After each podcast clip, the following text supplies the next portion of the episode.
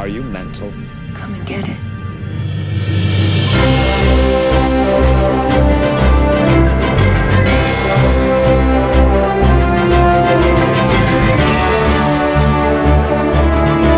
Hey there, enthusiasts! Welcome back to Hero Talk. I'm your host, Judge Greg. Joining me, I have Nick. Nick, how you doing?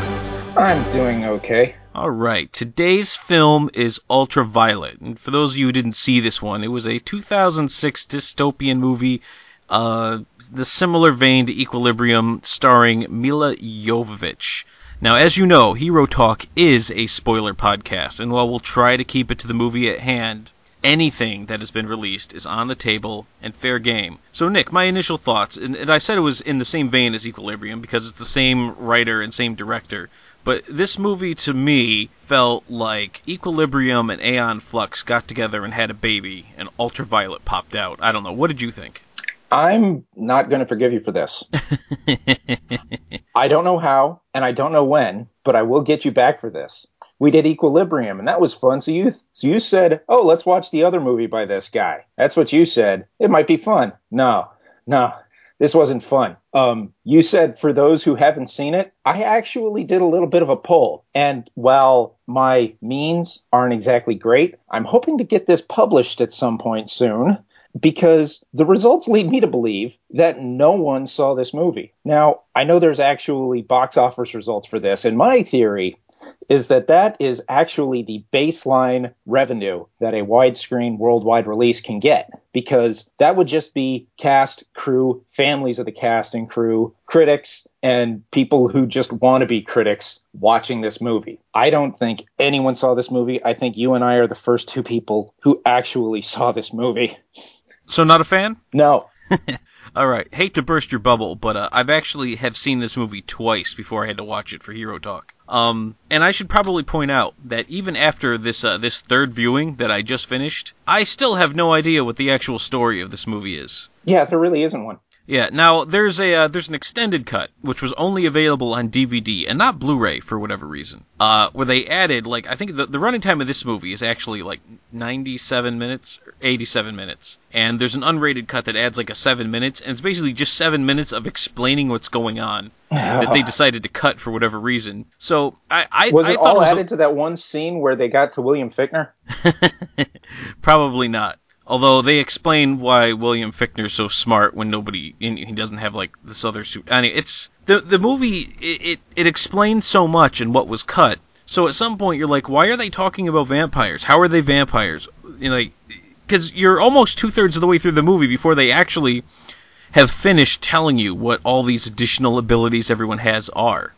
And so like you're you're you're honestly you're you're about 50 to 60 minutes into the movie before you realize oh they're supposed to be like vampires. Yeah, they didn't like using the word, and they didn't exactly show fangs or any vampiric ability or anything like that, aside from informed ability that they're smarter and or not necessarily smarter, but faster and stronger. Yeah. So so what I what I had to do, Nick, is I had to go and I had to like look up the extra lore, and I hate having to do that because one would Ah. think I got all the lore I needed because I I watched you know the movie. So I looked up the extra lore, and like in the cut scenes, they actually show things like explaining like like the teeth do like the canines do get bigger like a vampire, and they have the extended strength, and they have the other stuff, but they're not they're not you know immortal. They can be killed. Uh, they're still vulnerable to you know bullets and guns, and they're still vulnerable to knives. Uh, and that the uh, the actual disease, because this is what I was kind of curious about the whole time, and they did not do a good job of explaining this. Is so what's the downside? you know, and not it's not it- only that, not only that, Yeah. but consider the fact that apparently the government's had this long-standing campaign to rid the world of hemophages, as they call them, yes, and it sounds like there's not many left, like on the order of dozens. right, So Milla Jovovich's character is going around killing more humans than there are hemophages left. Like the fight's over. It was lost a long time ago. Now it's just about doing damage. yeah, basically, So really, the main protagonist is entirely not sympathetic. There's nothing, uh, uh, unless the forced termination of pregnancy thing is uh, that's about the only thing presented to make them Yeah. identifiable or sympathetic. Right. Now, there's supposed to be this other subplot that got cut where she actually doesn't have that much long to live. Yeah, there was the bit where uh, uh, it was said that she was dying. So is hemophagia supposed to be terminal anyway? Yeah, so uh, what what goes on is like once you get it, yeah, you get these advan- advanced abilities, but like it basically you have a ticking clock, and they can't, they don't really uh, say exactly how long, but like the general rule is nobody's ever lived longer than twelve years, and she was so like, this seems like a problem that'll fix itself anyway. Yeah, it really did. It's just the I, I think it was just the idea that so it, but it can spread to all these different peoples, and you have, you have this constantly new set of people who have a new twelve year clock. So really, once you uh once you put them in their their concentration camps, because if there's one thing that I know about Kurt Wimmer, he loves zombie symbolism. He he does. I mean, the man. It's when I saw the uh, you know, the the the mark patch, the armband that the uh that the infected had to wear. Yeah, like yeah. okay, we're taking the Nazi metaphors back. Yeah. Not not only that, they hammered it home with the with the fading out Hasidic Jewish family Yeah, oh yeah, like I thought that was maybe a little over overt. the top and Yeah. um, freaking uh, uh, anachronistic. Yeah, and like it, it's it just kind of felt like he didn't think we got it yet. yeah, if there's one thing I've learned from watching Kurt Wimmer movies, and I don't hate all Kurt Wimmer movies, although that's what it's going to kind of start to sound like here. Uh, he thinks he's smarter than his own movie, and he's not. Yeah, yeah, that's that is a that's an accusation that can be equally leveled against Equilibrium, which we both enjoyed. So Right. you know, it's So it's, it, does, that doesn't ruin the movie, like obviously, his but movies it's in general. it's definitely when you have a movie like this where you cut out all the story elements and it's you're just shaking your head going like I don't understand it and then you like you go read up on the lore and you're like no now I still don't understand it something went wrong Yeah, so a- anyway I guess we need to we need to talk about the cast because this is a, a pretty decent cast and some of my personal favorites are in here so playing a Violet Song or her full name was like Violet Song jat Shariff something like that. which they say like a dozen times in this movie, which it, which didn't make it any easier on me to memorize. Uh, so she plays, she's played by Milla Jovovich. Uh, that's Milla Jovovich. I know that's the right pronunciation, everybody, because uh, she does have commentary on the Blu-ray, and I Hmm. did watch the first like four or five minutes of it.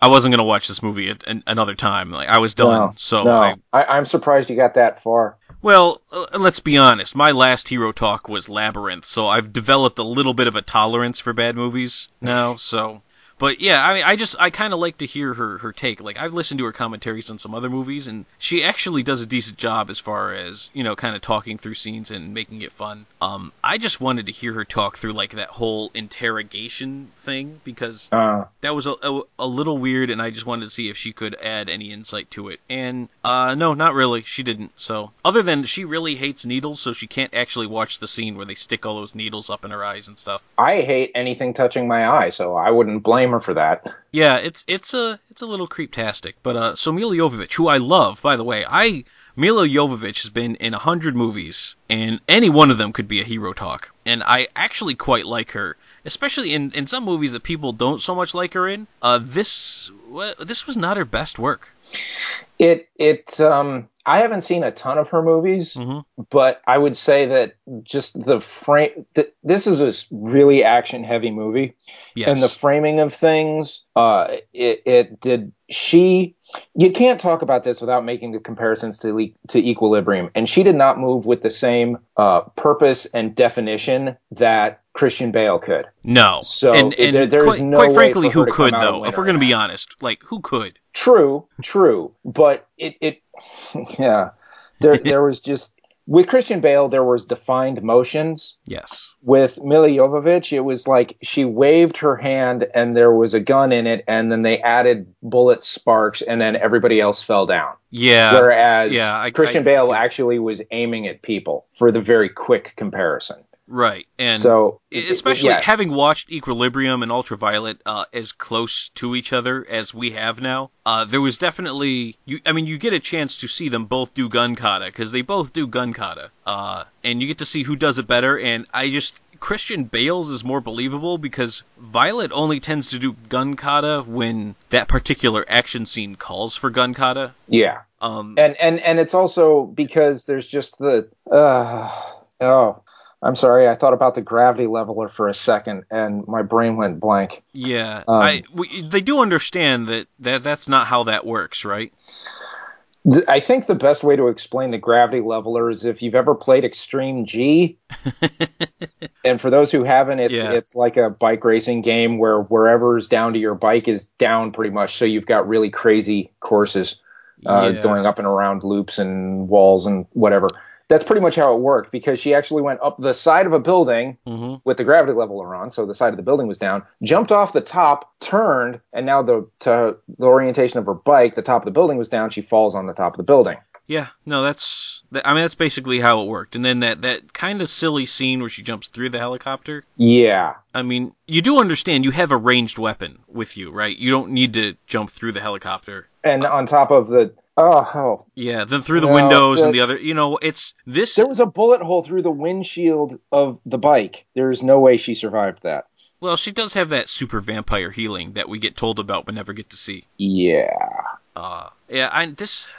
You know, I I love her. I I've seen her in so many movies, but I get it. She's not Christian Bale, and who could be? But however, this and she seemed like She, she, can really do action, but she can't do this kind of action. this is not her forte. Like Fifth Element, she was good at. I actually really liked her in the Resident Evil series, and I know she gets a lot of flack for that. And uh, I don't know what to say. I really liked her in those series, and she's been in a ton of other things. And I generally like her, but this movie just felt like, other than the fact that I just happened to like her, there was nothing else that was really drawing me to this character of of Violet. There was no character. Yeah, I mean, basically there wasn't, and she her lines were delivered so woodenly. Now, and again, like I, I had seen this movie twice. Now, I saw it twice in 2006. I think that that's worth pointing out. So it'd been a while, and I'm seeing her deliver these lines with this little kid because you can't have a Kurt Wimmer movie without some annoying little kid running around. and I mean, they are horribly wooden. And uh, anyway, I don't even know why there's a little kid other than Kurt Wimmer, and why not? We need to draw us. It's like he, all his ideas he couldn't quite in, get into equilibrium festered, and then Yeah. because I, I can't just say he saved them because no, with what this movie did, they festered and Oddly then they enough- got yeah. I got to say that when the kid started speaking, my immediate reaction was, "Thank God, a relatable character." yeah. Um. All right. So let's a couple of other people in the cast. Now we have Cameron Bright, who played the kid six, because he was the sixth clone of the next character. See, this is how I'm just moving right past him and not even talking about him anymore. He was the sixth clone of the next character. It was Nick, I think Chinlund is how you say his name, as as the uh, Ferdinand Daxus or the Archbishop to Father or whatever character he was playing with a ridiculously long title that didn't mean anything, just like Yeah. Uh, Hypocritical, corrupt government. yeah. Turns out he's the thing that he's outlawed. Yeah. Like he's. Are you messing with me, cleric? Yeah. I, it was it was ridiculous. And now I sort of remembered this movie before. The the scene that sticks out in this movie with me more than any other scene is uh, it's actually uh, You want me a, to take a guess what it is? a Dax's scene. Yeah, go ahead. Is the see no evil, hear no evil, speak no evil? Yeah, it's that scene. Yep. It's I remember specifically him pouring uh, an inordinately awkward shaped cup of coffee. it looked more like a cup, uh, a cup for uh, one of those little bowls you would drink sake out of. it it it did, and and then he fills it up and he shoots the guys uh, in a poetic manner. Why the guy with the earshot fell, I don't really know, but it's not my movie. And then he didn't spill a drop, and I'm supposed to believe that because he did that, he's now some super capable person. And so I, I even thinking to this scene when I see him in the movie, and I'm like, I'm actually trying to pick up on the plot this time. I remember thinking to myself, oh well, he's totally one of these these hemophages hmm. because I had completely forgotten. Like there was sometimes your brain sees a movie and it just purges. Yeah. And that's what happened with Ultraviolet. So all I was really remembering was, oh, there was that scene with uh with Daxus. Oh, and Milla Jovovich is in it. yeah, well, there's so really so little meat to this movie that there's not much to hang your memories off Right. of. Well, I mean, it's they they Kinda literally like cut we the story out. Chun Li. There's so little going on there that we forgot how much uh, just crap was going on. Yeah, it, it's all filler. It's even to the point where the action becomes. Uh, what's the word I'm looking for? When the action becomes Inconsequential. Yes. It, it just you, you don't you're not invested anymore, and that's that's what happened here. Now again, this one was mercifully only 87 minutes long, so coming off of Labyrinth, this just did feel like a bit of a relief. However, we seriously need to watch a good movie before I do another hero talk because I, I don't know if I can take this again. All right, so l- at least let's let's look at one of the other shining lights of this movie, uh, and that's the character of Garth, played by William Fichtner. Now, I have I have often declared that Michael Clarke Duncan is the patron saint of of movies with with bad scripts. Um, and I think if, if I'm going to start giving out sainthood to actors, I think William Fichtner should be the patron saint of hero talk because he has, in more than one time, been both the only positive thing that we can see. I mean, I just I liked him in this movie, and I think I only liked him because it was William Fichtner.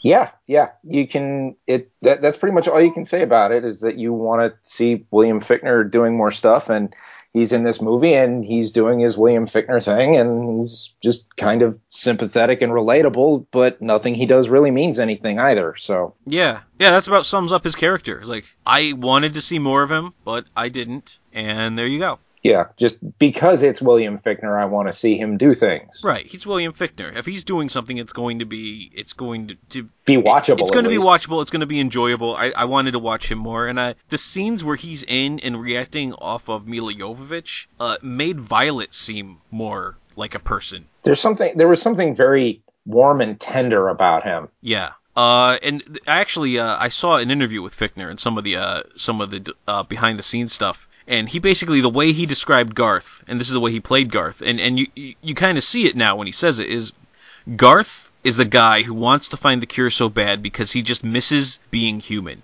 which oddly enough is very close to the same thing that he was doing in Equilibrium.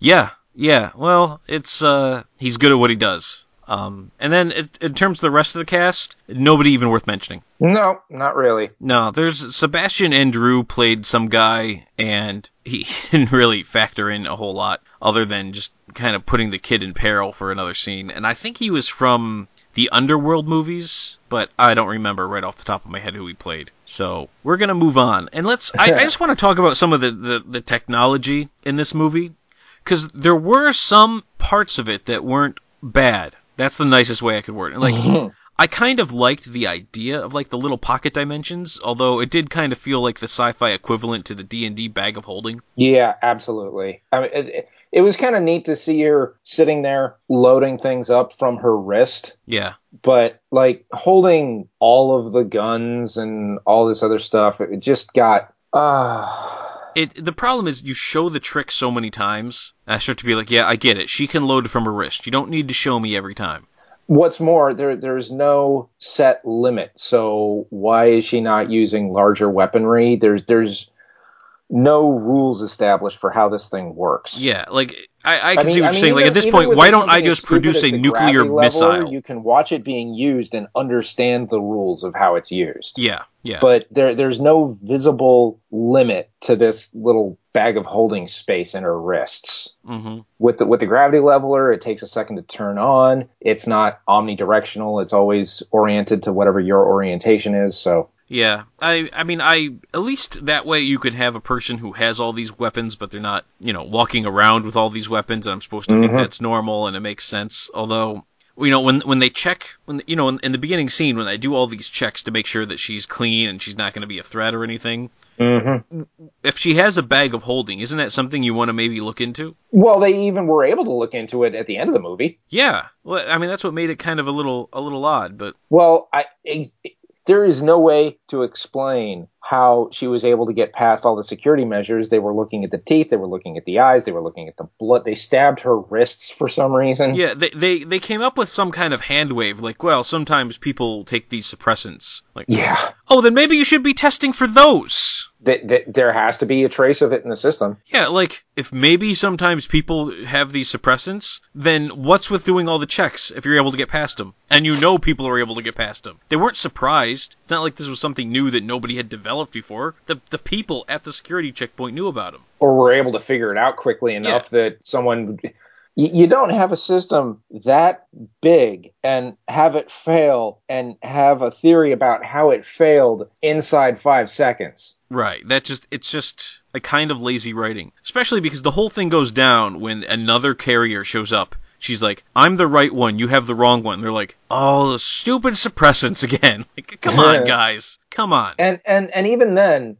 uh, Violet wasn't disguised to look like the other one. How did how did they not know who was going to be picking this thing up, and why was it being carried anywhere? Was, weren't they carrying it from the ministry or whatever it was to take it back to the? That, It was, none it of was that. from one location to another location, and it was just the carrier was. Now, what I don't understand, and this was kind of weird, and other than for our sake as the audience, like why is like I'm going to explain to you, carrier, what this is, and I'm going to tell you the fake lie we're telling everybody. You know what you could do is just not tell anybody anything and just Yeah. move the kid. You don't e- maybe not even put it in a case and call it a weapon. Just move the kid. Yeah. Because nobody's going to look or care if you move a kid. You've apparently done this five times before and nobody noticed. So Uh, just uh, move the kid. Yeah. the other five must have failed or something, and I- I seven guess, and I don't- eight were still waiting, or Yeah, I don't, I don't know. It's it's kind of weird. I mean, I guess I should be thankful that the twist at least worked, but I don't. It's the premise of like, oh, so I have this clone of myself, and we put this human disease in it, and we're gonna atomize the kid and then disperse it into the into the environment so that people get sick. And you're kind of shaking your head like, I don't understand why you needed the clone for this. Seems like any old lab could have just drawn the sucker up for you. yeah, it plot device. Yeah, it's it's almost I like mean, Daxus it- was sitting there and like, well, what could be more stereotypical villainy? Well, not only that, but they had to have the mother surrogate thing, which oddly enough, the movie actually called out its own crappy writing later. it sure did. That's the Um, only reason to have a kid was because Yeah. Violet had a forcefully terminated pregnancy, and here's a child. Yeah. Uh, now I don't know. I, I didn't pick up on it being forcefully terminated as far as it was um it was miscarried because of the experiments on her. Uh, it, that that was the But it's not like they ever terminology in the movie is like the forced termination. Oh, of well, maybe maybe I missed that part. I don't know. There was It it it really doesn't matter because it doesn't impact anything. Yeah. So, and this is I didn't know this, but uh so in the movie, you know, when like her and her boyfriend or husband or whatever like get attacked by the dude and the guard shoots him and that's how she gets infected. So like the uh the whatever they call themselves, the LLDD, the latter day something or other, I don't know. It's just the the tetragrammaton when they take her, uh the husband thinks she's dead and he goes on and takes another and like has a whole other life. And so they recut it, and it just made it look like he was dead. Now I've seen this scene a couple times now. Wh- what happened? They were just like they were in like the supply closet hugging each other, and then a vampire just busts in and attacks them for no good reason. Like I'm I'm really a little curious as to how it actually went down because it's such a quick flashback. I can give you no insights. Yeah, well, it's about the same in the movie. So let's let's go through this opening scene because there's, I mean, and what I mean the actual opening scene, the Admiral Ackbar scene, uh, where these. th- Now, this isn't how physics works, and this kind of bothered me. And this is this set the tone right away for what I was about to see. Like this kind of told me put your expectations low. But if you drop five spheres out the back of a helicopter in series, they're not going to land right next to each other on the ground in parallel. That's not how that works. And now if you're telling me that they could they could navigate, I didn't look like they could. They were just they were in spheres. Look, they were just being dropped. I don't know. I when when I saw that, the best thing I could come up with was they were actually being dropped laterally, so to the side of whatever flying craft was dropping them. uh, momentum doesn't favor your theory. I didn't say it made sense. I said that's the best thing I could come up with. Yeah. But the the thing that really stood out to me about this scene is so like these guys, these these five ninjas break in and they come in the place and then all of a sudden they're surrounded. And the first thing I thought is like these guys went to the to the uh, the Christian Bale school of noticing your surroundings when you enter a room. You know, they come in and they're they're just they're surrounded once again. It's like, huh, well, I guess this all director also likes the oh, we're all alone. Oh, now we're surrounded because he did it again. Well- And, like these five highly trained assassins probably should have noticed that there were people right behind the pillars they were walking past. Oh man. Yeah, the the whole opening sequence there with the raid on the blood lab thing just did not it did not look good at all to me in any way. About two minutes into the movie, I thought, man, if Equilibrium is like Batman Begins, this is Batman and Robin. Just Yeah. The color palette was too bright. It eh, like when they blow out the uh, the vault door thing, it just looked so much like a set. Yeah, it, I mean it did. I mean there was a liberal use of green screen in this movie, Oh yes, and yes. unfortunately, it was not good. It was It, it, was very only, noticeable. Not only was it not very good, it didn't age well either. No, no, it was very, very obvious to see where where the green screen was, and that was to the detriment of the movie, I think, because it took me out of the movie a couple of oh, times. Oh yeah, yeah. you know. The worst bit, the worst bit for that was probably again when when Violet was driving up the side of the building and the there were attack helicopters shooting out the glass to her oh side, yeah, that and they whole have all these motorcycle little scene shards was of glass that just yeah. look terrible. yeah, that was that wasn't very good at all. So since we're speaking of, of all the colors of the movie, I don't understand what point it served, and and maybe if there was any rhyme or reason to when Violet kept changing her clothes and her hair color. I kind of got the impression that that was something automatic in whatever the fashion was at the time. I it Hmm.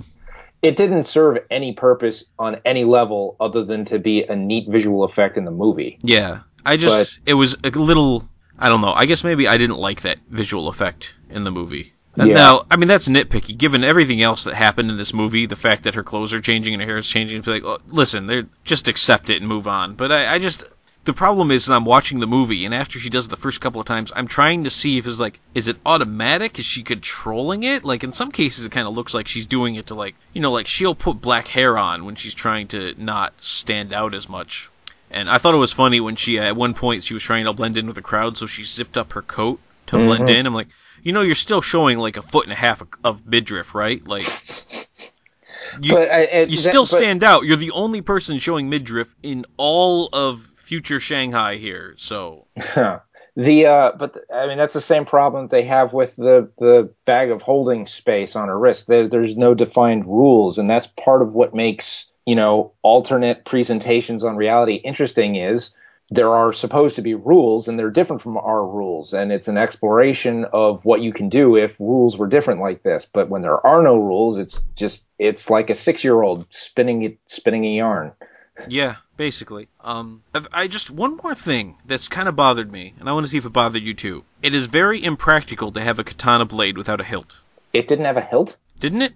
I didn't notice it one way or the other. I did notice that it was square at the end for some reason. Hang on, we're holding for. Okay, I'm gonna restart that sentence again. I thought it was very impractical to have a katana blade that did not have a guard. Huh, yeah. I, I didn't notice that, but yeah, that's not a good idea. Yeah, it was because when you have a sword that's basically straight and can slide up and down, and you don't have a guard on it, I mean, you're you're, you're begging to get your hand chopped off there. Apparently, Star Wars did not exist in this universe. Yeah, did Star Wars not exist in this universe, so they couldn't see what happens when you don't have a guard on a bladed weapon and try to fight somebody else with a bladed weapon? I mean, you would think how many like of these Jedi's get their hands cut off. It seems to be a common issue that comes up all the time. Guys get their hands cut off. Like, oh, you know why? Because you don't have a guard. That's well, then you put a guard on their sword, and then people start complaining that the guard doesn't make any sense. Well, you lose your hand one time, the guard makes sense. I just thought it was impractical, and it, it Well, really got anyway, me. For a conventional blade, yes, it's not a good idea. yeah, but there also there was this really interesting thing she was doing with the blade, when she was like doing these spins, and uh, apparently, like a lot of like the Shanghai guys or the the uh, Hong Kong uh, the the Hong Kong stuntmen were surprised by it and like, oh, what what sword form is that? And they're like, oh, that's uh, rhythmic gy- rhythmic gymnasts do that with their batons. Huh. So they got like rhythmic gymnasts to t- kind of teach them some things, which it looks different. It was and, it, and when the scenes when she's using her sword, it's kind of nice to see people doing something that's not what I've seen in every other movie. You mean like during the final fight when they're just flinning with katanas? That was completely different. And, I, and why did they catch fire? Why? Uh, they both had the accelerant from Draxus's uh, flame pistol on them. did oh man, I totally missed that. Yeah, because yeah, in the final fight, she had her hand was was bleeding, hmm and she like threw some at him as he fired, and the blood put out the pilot light, but the goo got onto Oh, so that's what that stuff was that she threw the blood. Oh, see, I had. I didn't really. I guess maybe I just didn't pick up that was a flame gun. And I was I was going to ask you like, why did she just throw her blood at the weapon? It was just to get blood splattered on him, just to mess with him? Uh, that might have been the primary reason, and the pilot light going out was just a happy coincidence. Yeah. So I guess I didn't pick up that that was a flame gun, but I was fairly well checked out by that point of the movie. I'll be perfectly honest with you. I don't think anyone could blame you for that. Yeah, but uh, so uh, as long as we're going through these these these action scenes, because there's nothing else, Nick. There's nothing else. We we if we No, don't no, go no. through the There action is one scenes, other thing. There it- are action sequences, and the bit where the film seems to come to a screeching halt, but at least we get to see William Fichtner. Yeah, no, that's true. It's it's an action sequence, and there's a little bit of William Fichtner in there. But I mean, this the whole thing where the the case that she has, and it's probably maybe explained to somebody who's listening to Hero Talk but hasn't seen the movie. And we're not recommending the movie, by the way, so you don't necessarily need to go see it. Uh, the case actually is a little transdimensional portal, and inside the case is a kid. Yeah. Yeah. Sometimes you gotta. I, I forget that people probably don't see all the movies that we do on Hero Talk because they're not all good. yeah. So I mean, the kid's in the case, and you get the whole. You know, I make sure you destroy the case if if things go wrong. Don't don't look inside of it. Then maybe you sent the wrong person there, Mister Vampire. And as long as we're talking about this, because then she's got to escape from these guys, and you get this whole scene with the the blood chinois. Yeah.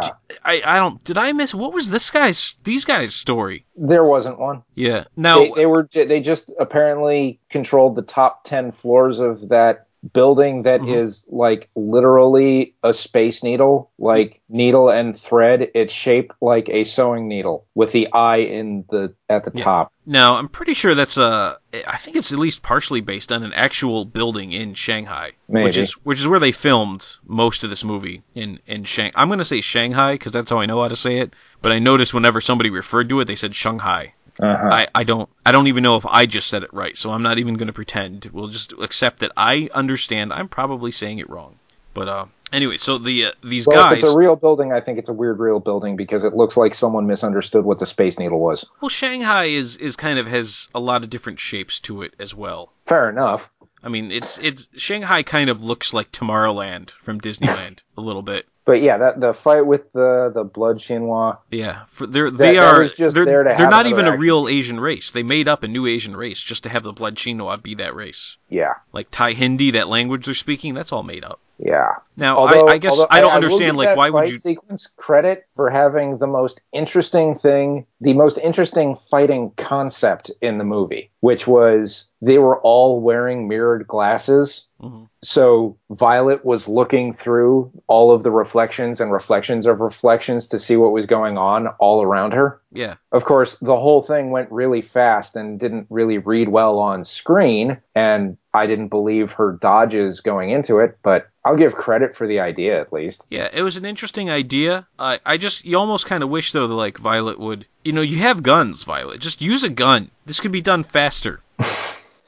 It, it almost felt like that was this movie's version of the pistol whipping fight from Equilibrium, and they just weren't up to getting anywhere close to anything that cool. Yeah. Well, they, she did have that other part later where she had knives come out of the bottom of her gun, and that made me think of the pistol whipping scene from Equilibrium. Hmm. That was uh that was during the end fight at the in the library. Ah, yeah, I remember that. I, I remember the fight. I don't remember a whole lot about what was going on in there. Actually, when I was watching that, I was thinking she's shooting a lot of books. Well, they they, they needed like to make that whole like raining paper at the end symbol. there. But yeah, she she destroyed a lot of definitely tangible knowledge. Yeah. What's more, those were automatic doors when she was going through at the end. Couldn't they have just locked her in? yeah, yeah, they could have. Yes. Oh. Yeah. And and clearly we're jumping around because we're not interested in staying one place. Because There's there's no continuity interest- to the story, so there's going to be no continuity to Hero Talk, which usually has no continuity in the first place. So when you when you're already talking about a schizophrenic movie, you can go anywhere. Yeah. But yeah, this this scene with the the blood chinois, I don't know why they're called that, where she doesn't shoot them, but she just dodges until they shoot themselves. It just Yeah. really felt like that only works if these guys stay in this circular pattern. You know, and like it gets to the point where like at the end the four guys shoot each other and then she's done. You're like, so what happened if like maybe one of those guys didn't shoot? Right. Or one of them went off at an angle because she's been dodging. Yeah, like, hey, you know what? She's been dodging a lot lately. You know, maybe we should. Or maybe one of them is like, hey, why don't we just go after this kid who's ducking around through the gunfight to try to climb on this ledge? Yeah. That, I mean, that was kind of ridiculous. There's there's like a million gunshots going off, and then she turns, and the kid is not where she left him, but has managed to get to the other side of the whole platform there, and now climbed up on a ledge. So nobody saw that. He didn't get hit with any of that fire. That's a little impractical. Yeah. But- uh, her relationship with the kid was just so forced anyway because there was you know she she kidnaps him in the case then oh but, but oh it's actually a kid in here so I, I i guess he's innocent. We should protect him. But the vampire bosses that sent violet to get him wanted to kill him or something and she took him away from them and she seemed to resent him and then figured out that she he was going to die and then sort of developed a soft spot for him and immediately after that tried to abandon him in a mall. Yeah, and, that was not. and then yeah. you know had a crisis of conscience and saw that the the sweepers killed an innocent kid who looked like him and then found him who is now running away from her and then finds out he's going to die or Yeah. something It- Yeah. and then oh my god and then there's the bit where she, they she fakes returning him to Draxus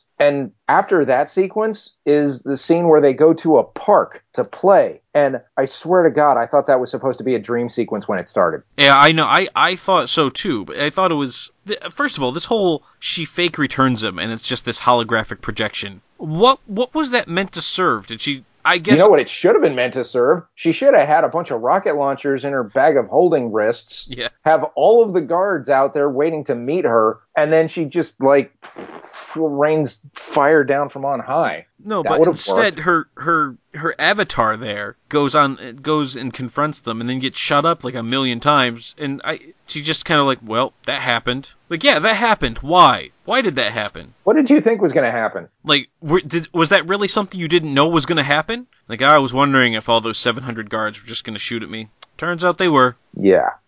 Yeah. But the, yeah, and the whole visit to the park was was just the least sensical thing in the entire movie, which it- it- really says something. It really did kind of feel just like, okay, so uh, since you're going to die, I guess we might as well go play. We can play until you die. Yeah, you wanted to see that park from the thing that we saw when we were sleeping in William Fichtner's truck. And okay, here's a park. We'll go play until they catch us. Yeah. And then and then the kid dies. Well, he doesn't really die because she cried a tear, and the Yeah, tear yeah, lands on his nose. 20 28 days later, infectious tear crap. yeah. So, but as a result, now the kid is a hemo whatever. Yeah, And- but as far as they know at the time, the kid dies. Yeah. Then they shoot Violet. Then through the magic of love, William Fichtner manages to pick her up before the incineration team gets to her. I I kind of got the impression that he showed up and said he was the incineration team. Yeah, yeah, yeah. But I mean, How did he know what that, was going that's on? just so Yeah. it's audience insultingly convenient. It it really is. Um, I think I was maybe still focused on the idea that like even in this world there's an incineration team. Like this, th- man, Kurt Wimmer has Kurt his Wimmer go-to staple. plot devices, and they're there. He's like, oh, well, there's an incineration team, obviously. Like you know, you know, not not everybody has incineration teams. That's not just a thing. well, may, maybe if maybe if they were on screen, we would have gotten Sean Bean in this movie. Oh man, Sean Bean could have made this movie better. Could you imagine Daxus was played by Sean Bean? I was actually imagining Daxus as played by William Fichtner. Oh, that'd be good too. and then and then Garth should have been played by Sean Bean. Yeah, and then and then Milla, jo- Milla Jovovich could have still been in it, but then like maybe instead of the little kid, we have Christian Bale. Christian Bale as a clone of William. yes, he's an imperfect clone. That's what happens when you get him with the antigens or whatever. You make a copy of a copy of a copy, and suddenly it's a little bit different than Are the we original. watching Multiplicity now? Oh, I like that movie. It's funny. Not good hero talk movie. Anyway, so all right, so uh, well, I would watch that movie. I should say I'd watch. I'd watch the movie with our recasting. Uh, Kurt Wimmer actually, I think he played a role in it. I want to say He, he, was, one of uh, the see no evil, hear no evil, speak no I evil guys. I want to say he was Speak No Evil. Possibly, I don't know. Yeah, I think uh, in the credits, I think they actually had them cast as which one was which. Yeah, And yeah, that's- they're they're labeled as see no evil, hear no evil, speak no evil in the Yeah, credits. so I'm, I'm looking it up now, and I'm right. He was he was Speak No Evil, which is now when they cast him as that, like you're not even being subtle now. Again, he's he's not as clever as he thinks he is, and I think if he sticks to what's in his wheelhouse, the guy makes entertaining movies. But when he tries to get too smart, or maybe get too cute, I guess is the phrase, then you, you get you get ultraviolet. this. Yeah, Yeah, he's he's almost like a poor man's Michael Bay who thinks he's smart. yes, Uh, at least, and you know what? Say what you want about Michael Bay, he doesn't think he's smart. Yeah, he openly admits that he makes movies for teenage boys. Yeah, he he knows he knows what he's Yeah. doing, and you know what? The guy makes hand over fist. So as much as I can point at him and be like, "That's what's wrong," that guy still makes money. So Kurt Wimmer just kind of needs to understand what he's doing and, and and go with that. And and Kurt, if you're listening, I'm assuming he's listening. He's not listening. I just I I stop being smarter than trying to outsmart me and just kind of present me with something that's fun to watch. Like that's what we always said about Equilibrium. Equilibrium was fun, and and it out the the fun outshone all of the silliness of it. But when you have a movie like Ultraviolet, which is not as fun, then I have no other choice but to focus on all this minutia. Yeah, and yeah. when there's so much minutia, it doesn't become minutia anymore. Yeah, it's it's not as fun as Equilibrium. Mhm. It's trying to it might it it seems like it's trying to be as smart as Equilibrium because Equilibrium, while not exactly a brilliant movie, isn't a stupid movie either. But this is a stupid movie, and there's way more of, like you called it, so much minutia. There's way more of that stuff wrong in this than there was in Equilibrium. Right? Like I I can't Well, I mean, how much and, how much of the things wrong in Equilibrium did we explain with one sentence? Preston is an idiot. yeah, no, that's true. As long as you go in with that premise, you fix it, and there, you can't do that here. Unfortunately, it's not it's not that easy. But man, there's so many. So I I'm watching this movie and thinking to myself, man, this has so much in common with Equilibrium, and I, I I pop onto the Wikipedia page later just to kind of kind of round out my knowledge of the movie so I can walk into this podcast. And they have a whole section on the on the Wikipedia page of things that this movie has in common with Equilibrium. Oh. And there's quite a few, like, there's a couple of ones where, like, I'm shaking my head going, like, yeah, no, you're right, they did that too. Like, obviously, the, the gun kata, Uh-huh. I I didn't need their help telling that. The dystopian future, the Yeah. we are trying to eradicate this thing, but turns out I'm this thing. hmm Uh, Little Big Brother government kind Yeah. of. the thing. muzzle flashes on their guns. You know how Preston's gun has the cleric logo when he shoots it, Mhm. and uh, and her gun, and I did notice this this time around, has the biohazard logo when she shoots it. Hmm. The biohazard I- logo because they, they're that big old building there. Because Yeah. man, this guy loves weird shaped buildings. Yeah, the freaking ministry shaped like a cross. Yeah. that that's like a perfect example of not being as smart as you think you are. Yeah, exactly. Man, you know what? If Kurt Wimmer is actually a fan of Hero Talk, I'm gonna feel like a total butt for being this mean to him. But we say it out of love. Just telling it like it is, man. I'm just listen, man. It's you can't you can't tell me what I feel. All right, so Nick, in the in the last Hero Talk, I introduced a new segment which I I'm bringing on for movies that are universally panned by my panel. Which is before we talk about what our favorite part of the movie is, we're going to talk about what our least favorite part of the movie was because it, I find myself I'm struggling so hard to find the good point in a movie that I don't like when it's I'd much rather discuss the thing that bothered me the most. So, Hmm. with that in mind, and given that we're both pretty clear that this was not a good film, uh, what would you say was your least favorite part of Ultraviolet? Huh, that is a tricky question because it all just it's so much of it is just one long unimpressive action sequence and they're all kind of disappointing in different ways. There's just the horrible cg of the uh, chase when she's in the motorcycle. There's some shoddy i don't know shoddy might be a bit harsh but the kind of loose execution of gun kata. But I actually think my least favorite part would be the fight in the church, Oh, really? which we haven't even talked about because it was it, they were trying to set it up like, oh, now she's fighting things that are on her level, and they just all run like she spins. You see absolutely nothing clearly, and they all drop. Yeah, didn't I? I was I was thinking of this. Like now that they've and they made a they make a point out of saying like, oh, we're just as strong as you, and it seems like she almost has an easier time with these guys than she Yeah. did with the normal humans. Yeah, yeah. I mean, there was the two outside, and you can kind of let that pass because you know she was able to get the upper hand really quick and dispatch them very quickly, and and mm-hmm. they attacked one at a time, and so they weren't exactly ready for her. They might not be as well practiced, but you don't you don't take out twenty guys with swords all at once like that. Yeah, with just doing the big circular sword swing and like kills all of them in one shot. You you know, especially you're looking and you're you're expecting you're about to see like a pretty dramatic sword fight, but you don't. You know, like like the the what however many people do it like they come swords raised directly over their heads every single one of them in the perfect position. They don't defend themselves even though they allegedly are supposed to have like the super reflexes she has. And in just one fell swoop she just dispatches them. And then even when she's uh she she ends up fighting the uh, what was his name? The nerva guy even he i mean went down like taye diggs at the end of equilibrium just bloopity Yeah. bloop and you're done Except it wasn't even as fun to watch as Taye Diggs going down. No, and I, I he his head gets impaled on her sword, and I've seen clips of that scene more than once, and I just I guess I don't get how does the sword where was the sword that he could impale his head on it? It seemed like she set it down because she was going to go catch the kid. Um, with her hands that must have been greased. I mean, what was up with that? You grab a rope and you have super strength. Yeah, The that's rope the other thing I was going to point out is is there. He's a kid, you know. You're you're going to get rope burn on your hands trying to catch the rope as he's falling, as he gets dropped in the well. Yeah, But it, it's not going to keep sliding for like eight seconds it was only maybe two seconds. or No, uh, two seconds of actual in movie time, eight seconds of real world time. They. Fair slowed it down. enough.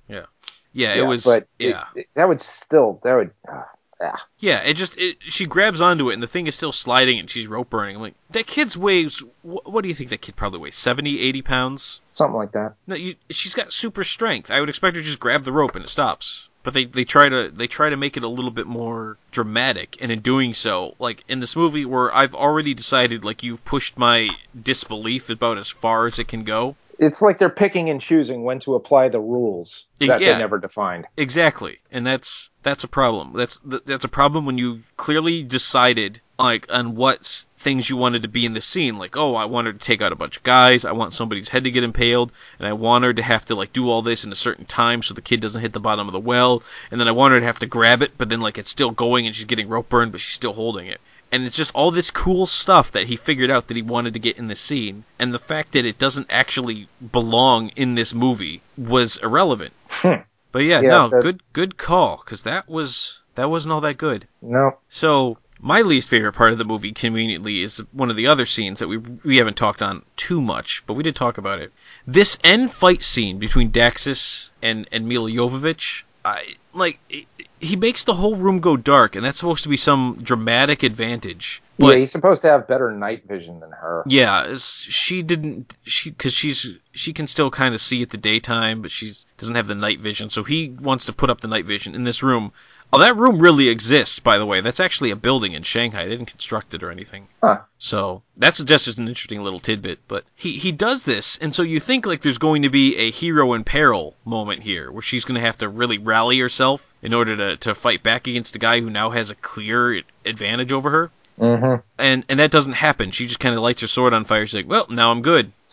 And then he gets lit on fire at one point, and they fight. And I, I thought this was going to be more than it was, where now he's on fire. But like, if you think about it, his body's probably healing himself just as fast as, as he's burning. So you you have this, he's going to be on fire for a while. But then she cuts him in half pretty quickly. Yeah, I when I was I didn't even remember much of a fight after he got set on fire. I thought it was pretty much he got set on fire and then got split in two. I, I think he, he made one eff- effort to try to go after her while he was on fire. And then she split him in two. So just a lot of wasted. You know, it's it's not like at the end of the movie when like Chris Bale and you know the uh, the other guy in Equilibrium whose name I've completely forgotten. But like when the end fight of Chris Bale with the two gun guys fighting, Yeah, that was a dramatic fight. Mhm. That was a fight where you're like, wow, these guys are actually pretty on par with each other here. yeah, yeah. This was not that. At no point in time was I invested in this fight, and this is supposed to be the climax. This is supposed to be the part of the movie that it feels so good to me that I forgive all the other stuff. You know, that's a really interesting thing because you said you were not invested in this fight, hmm despite the fact that Violet showed a lot more vulnerability in this movie than Preston showed in Equilibrium. Yeah, He- was just an unstoppable killing machine in Equilibrium, but you get up to absolutely not father, and he starts kind of holding his own. You're like, oh wow, this is really interesting, and it draws you in, even Right. though it's still it's still a really one sided fight. right. But here, oddly enough, by showing more vulnerability for Violet, there's actually less investment in her fights. Yeah, it, it also helps that Daxus, like, they've already established his abilities and skills, so I'm not, Mhm. it's not as surprising, it's not as off putting, and it's just the way the movie turned out. It just I didn't. Yeah, it's it, Yeah. they they overtly show him do the you know the see no evil, hear no evil, speak no evil, kill. Yeah. So it's explicitly shown on the screen.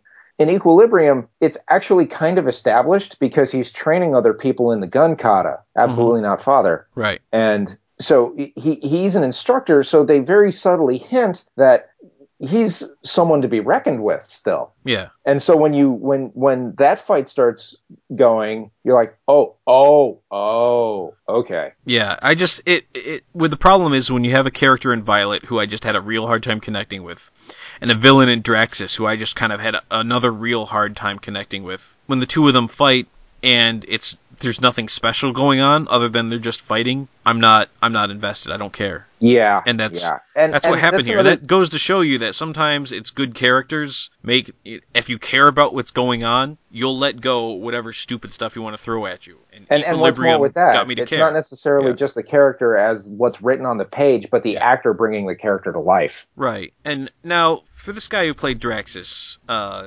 again I'm gonna try this guy's name one more time. Um Nick Chunlin, Chinlind? I don't know. I've never heard it spoken. And I've I don't remember him from anything else I've ever seen. I just had a real hard time liking him and, and being involved with him. I assume you mean liking him as a villain. As a villain, yeah. No, I, I obviously he's not going to be, you know, a, a sympathetic character, but I just I really wasn't I really d- didn't buy it. But with, you know, not father, I was kind of there with him. Like you you you got a feel for this guy as a character and, and he was he was put out there and like I don't know whether the blame lies with Nick Chunlin, but at the same time Milla Jovovich really couldn't get me invested in Violet and I like her in a lot of stuff. I mean, she was already halfway there by the fact that I did like her. Yeah. And the movie, It- I mean, the movie was written for her, quite frankly. literally, actually, literally was written for her, with her in mind. that hurts. That news hurts. I I didn't I wouldn't call it good, but relative to the rest of the movie, I found uh, his portrayal of Draxus to be one of the more enjoyable things to watch. I it was interesting May- because maybe I Draxus just is like such a germaphobe, which is odd given that he's a germaphobe, but he has the super healing. But then he's also apparently because he he would have contracted a disease like way at the very beginning of this thing. Yeah, Like, it was he- implied that he was patient zero yeah. because So- he was the he was the one that at first got his finger pricked. Correct. Yeah. So I don't understand where his 12 year dead switch is coming from, and maybe maybe it's the germaphobe. Maybe it's he's so protective of germs that Maybe it's that thing in his nose and all the coffee he drinks. he does like to drink coffee in his self heating mug. Huh. Yeah, they actually have those, so I guess that's not super futuristic, but it was just kind of odd that everything needs to be sterilized before he'll use it. Yeah. Well, whatever keeps you young. Yep. All right. Um, I guess it's my turn. I think the the thing that I hated the most about this movie, and hate's a strong word. I guess the thing I liked the least about this movie is the kid. Mm. And I I had somehow completely forgotten that there was a kid in this movie. So here it is, 2015. I'm watching Ultraviolet again. She opens the case and there's a kid. And I'm like, oh no, I don't want to see this. And I think that moment right there, uh, that was a sad moment for me. So yeah, so I'm gonna have two because those those both were, were, were sad moments for me. I would say Yeah. the the I- end fight and and the kid. Yeah, the the the moment where they start getting into the the kid, what the kid is, there's also just too many fake outs and reversals for the audience to really get invested in any expectation for what's actually happening. Yeah, Like the, the stakes are just all over the place. It's like, okay, we're we're trying to they're trying to kill all the hemophages despite the fact they're going to die anyway. Um, okay, so we don't want that. Okay, but but the, the, the hemophages are trying to infect the rest of, of humanity. Well, okay, that's bad. Okay, so they're they're making this kid to kill the hemophages. No, no, actually, what the kid is is actually we can make him a, a, into a cure for the hemophages. Okay, no, no, he's actually by Draxus to infect all of the normal people, and uh, but the kid actually, for some reason, knows the chemical composition for a cure. it just goes back and forth too many times, and the, the mm. yeah. No, I I, I got you. It's- you. You never really know what's going on. and therefore you never really care. Yeah, so you don't care, and that's that's where the movie fails. So now, let's try let's try our hardest. What was the your favorite part? I was gonna say the best, but that's that's the wrong wording here. See no evil, hear no evil, speak no evil. See no evil, speak no evil. Yeah, it, it was actually watching that scene alone had a weird tension to it, which was enjoyable. It, uh, you know, Draxus goes in there, the hemophages kill all of his guards, and he just kind of calmly walks into the adjacent kitchen, which was in that hallway for some reason. Yeah, that that was really off-putting to me. Is when he walks in and there's a kitchen. I'm like, how did he know there was a kitchen there? And then he, he has his cloth pinstripe gloves and he starts taking out his coffee and making coffee. And, and just the focus of everything in that scene was kind of fascinating. The the only thing that would have made it better, although that would have it would have been a really tall order, is if when he quick draws and shoots see no evil, hear no evil, and speak no evil, that you actually see him not spill his coffee, rather than that being off frame. Yeah. But you know that that would be pretty rough, and given the way the other stuff was done in the movie, they probably Yeah. would have made it look terrible. Yeah, you would have to have an empty cup and then CG the coffee in there, and then have him try to take a believable sip of that CG coffee after he's done. I, I would actually imagine that you'd have to have a whole CG arm so that it wasn't moving, Yeah, or have a CG gun arm. yeah, that'd be weird. Anyway, I uh I was really off put by how impractically shaped that coffee cup was. I think I've mentioned that before. Yeah, yeah, but and when I was watching it, I was just the the shape of the cup, the impracticality of the cup was meant to highlight how unsteady it was Yeah, and how steady his hand had to have been to be able to get get away with that shot. yeah. I bet, and and I get why. It's just why would you go into a kitchen they had cu- have coffee cups shaped like that? Yeah. stupid future. um, so my favorite part of the movie was, you know, I'm just I'm just gonna go with the low hanging fruit, William Fichtner. I whenever Garth was on screen, I liked what was going on in the movie, and whenever Garth left, it was sad. It was really bad when they were in the truck with Garth, but Garth wasn't on screen. Yeah, that's really sad. That that that may have been the overall actually worst scene in the movie because it was so dull. Yeah. I kind of liked Garth's little setup there, where like, yeah, he's it's like he's living in the back of the truck, but like the, The three truck walls, is its own bag of holding. yeah, the three walls of the truck are opened up, and so it's this huge lab that he's been working in. So, so, that was, I mean, that was kind of cool. Like, you had that whole thing set up, and he was, you know, and the thing with Garth is, guess Garth got super smart from the hemophage, so all he's doing is working on a cure. And I'd like to think, because the movie ends a little odd, like, they don't, they make it seem like Six knows the cure, because he saw it, and, I mean, you know how kids are, just memorizing complex serums and compositions Chemical and chemicals and and- stuff. Yeah, that's like children do. But uh, they're not really clear about whether or not Violet gets cured or not, or whether it's just way too late and she's just gonna die right there. Hmm. um, I'd like to think that that Garth cures her because I like Garth. I want him Yeah. to be the hero. I want Garth to be happy. I don't care about anybody else. Yeah, yeah, that's basically how it comes down. I want Garth to be happy. As long as Garth's happy, I'm happy. And so if that means that Milla Jovovich gets to live at the end of this movie for me, then by gone it, she gets to live. Fair enough. Okay, so of the movie, now is the time on Hero Talk where we have to give this movie a score. So Nick, what would you score Ultraviolet? The number of people who've seen the movie, So two. which I still think is two. Yeah. I uh so if I had to score this movie, I would have to give it two immunizing hemophage virus infused tears out of five. Very generous. Yeah, it, you know, th- there are still things that I kind of like watching on it, and there's some interesting concepts at place. Uh, and William Fichtner's in it. Is William Fichtner worth at least one and a half? Yeah, William Fichtner gives you one and a half, at least, in Hero Talk. So between those two things, I was actually, um, and, and it was short. so I didn't have enough time for it to really bother me. That's horrible, but you know, sometimes sometimes being short and just cutting your losses can get you a little bit of an extra bump in the score on Hero Talk. So appreciate that it at least wasn't a long bad movie. It was a Yeah. short bad movie. All right, and so that was uh, that was Equilibrium. No, that was Oh, Ultraviolet. God, I wish it was. No. Sorry, I get those confused. I forgot. We're doing the bad one. All right, so that was Ultraviolet. So Nick, uh, dude, I'm sorry. Uh, I remembered I, it I'll being get you better. back for this someday. You know the rules of Hero Talk. If you do a good movie, you have to do a bad movie. This should count as at least two, probably three bad movies. Yeah, I. It's not recommended, by the way. If you're st- if you're still at this point or wondering, and you're still a little bit on the fence, it's not It- recommended. If you're, if you want, if oh, if you want to watch this movie, do yourself a favor and watch Street Fighter: The Legend of Chun Li instead. I don't know if that's really a favor. It's better. Yeah, it is. At least you get the bizarre spectacle of seeing Irish Geese Howard pretending to be M. Bison. Yeah, I like Irish Bison. I decided that's how I want him to be in the, in the game. I want Bison to speak next time and speak with a full blown Irish accent. They, they should do that. Capcom, get on that. You need some uh, Elseworlds of Street Fighter lore. Yeah. All right. Well, anyway, on behalf of my panel, I just want to thank everyone for joining us. If you have a movie that you want us to discuss, or if you want to join in on the panel sometime, you can email HeroTalk at enthusiasts.com. For more podcasts, let's plays, articles, videos, reviews, you can visit us at enthusiasts.com. Also follow us on Twitter. We are at Enthusiasts, and our YouTube channel is entitled Enthusiasts. And as always, we'll see you right back here on the next Hero Talk.